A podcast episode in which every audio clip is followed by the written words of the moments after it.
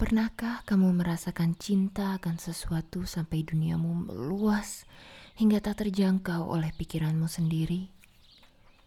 Sebuah sensasi di mana kamu berasa sendiri namun utuh, tidak membutuhkan apapun atau siapapun lagi karena semua dapat kamu ciptakan. Semua rasa yang dicari-cari manusia seumur hidupnya, seperti kebahagiaan, seperti rasa bangga, dapat kamu miliki dan kamu hidupkan kapanpun kau mau. Kamu tenggelam dalam lautan emosi yang begitu beragam dan penuh warna. Rasa takut yang membawa keberanian, dan kesedihan yang membuatmu tertawa geli, hingga kebahagiaan yang membuatmu menangis. Ya, cinta seperti itu ada, tetapi sumbernya berbeda-beda bagi setiap orang.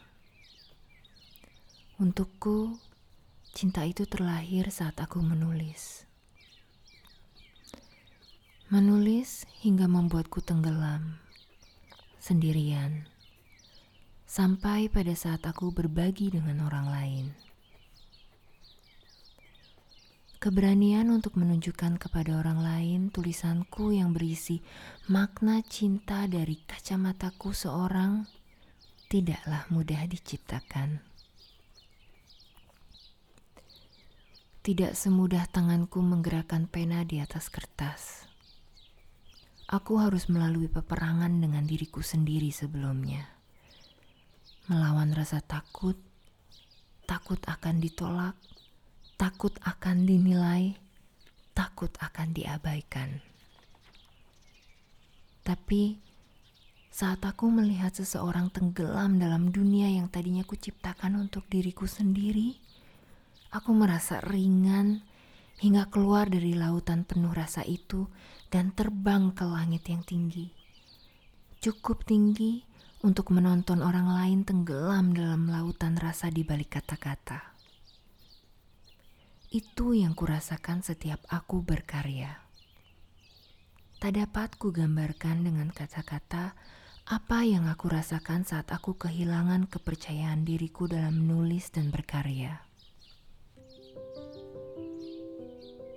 Aku langsung merasa sendiri dan sepi. Tetap dalam dunia yang luas namun gelap dan menyesatkan. Rindu akan berkarya yang menumpuk perlahan berubah menjadi rasa takut.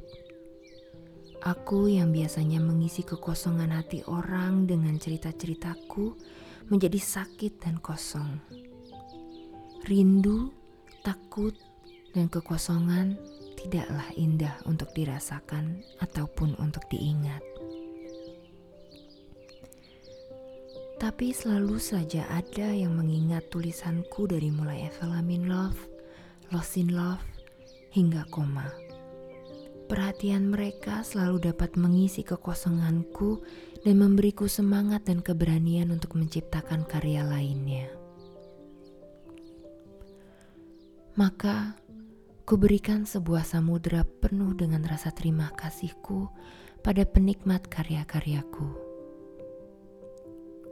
Merekalah yang memberiku hidup dalam hidupku, tujuan dalam hidupku, dan makna dalam hidupku.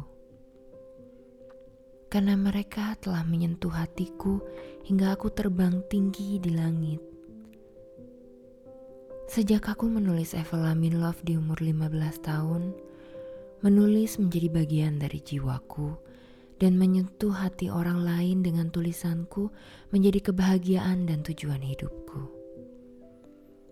Karena sebuah tulisan tanpa apresiasi pembacanya hanya akan menjadi sebuah catatan pribadi. Dan karena Anda, aku dapat merasa berguna. Untuk itu, ku ucapkan terima kasih.